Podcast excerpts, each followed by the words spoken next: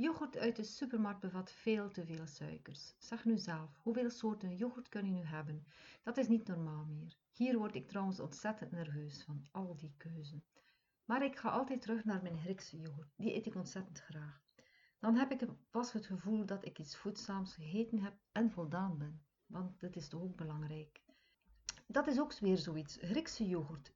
Die hoeft helemaal niet uit Griekenland te komen hoor. De naam is niet beschermd en kan evengoed uit België, Nederland of Duitsland komen.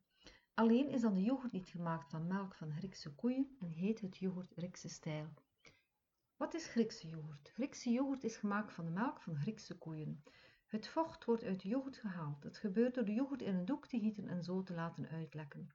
Hetgeen die dan overhoudt is de Griekse yoghurt. Het vocht is de wei. Door het uitlekken is yoghurt romiger en voller van smaak. De wei is ook ontzettend gezond, maar daar meer over in een andere post. Wat is dan yoghurt Griekse stijl? In plaats van het vocht uit de yoghurt te laten lekken, stoppen ze er vaak verdikkingsmiddelen in, zodat ze ook voller en romeriger lijkt. Misleidend, hé? Ik was er ook in gelopen, want ik dacht dat ik oorspronkelijk echt Griekse yoghurt at. Waarom zou je uiteindelijk Griekse yoghurt willen eten? Omdat het zuivere product tal van gezondheidsvoordelen heeft. Namelijk, het bevat meer eiwitten dan gewone yoghurt. Eiwitten zijn de belangrijkste bouwstoffen van het lichaam.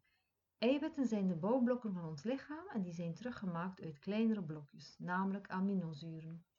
Bijvoorbeeld als je haarverlies hebt, dan heb je eiwitten nodig om het haar terug te laten groeien. Yoghurt bevat 8 essentiële aminozuren. Er zit veel calcium in, dat zijn mineralen of voedingsstoffen die je lichaam nodig heeft voor sterke tanden en botten.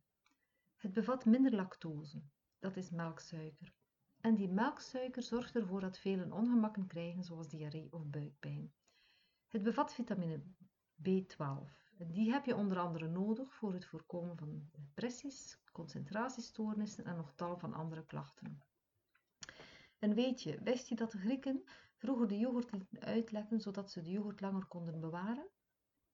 Eet jij yoghurt? Ja, en met wat? Enkel yoghurt of met fruit, noten of met honing?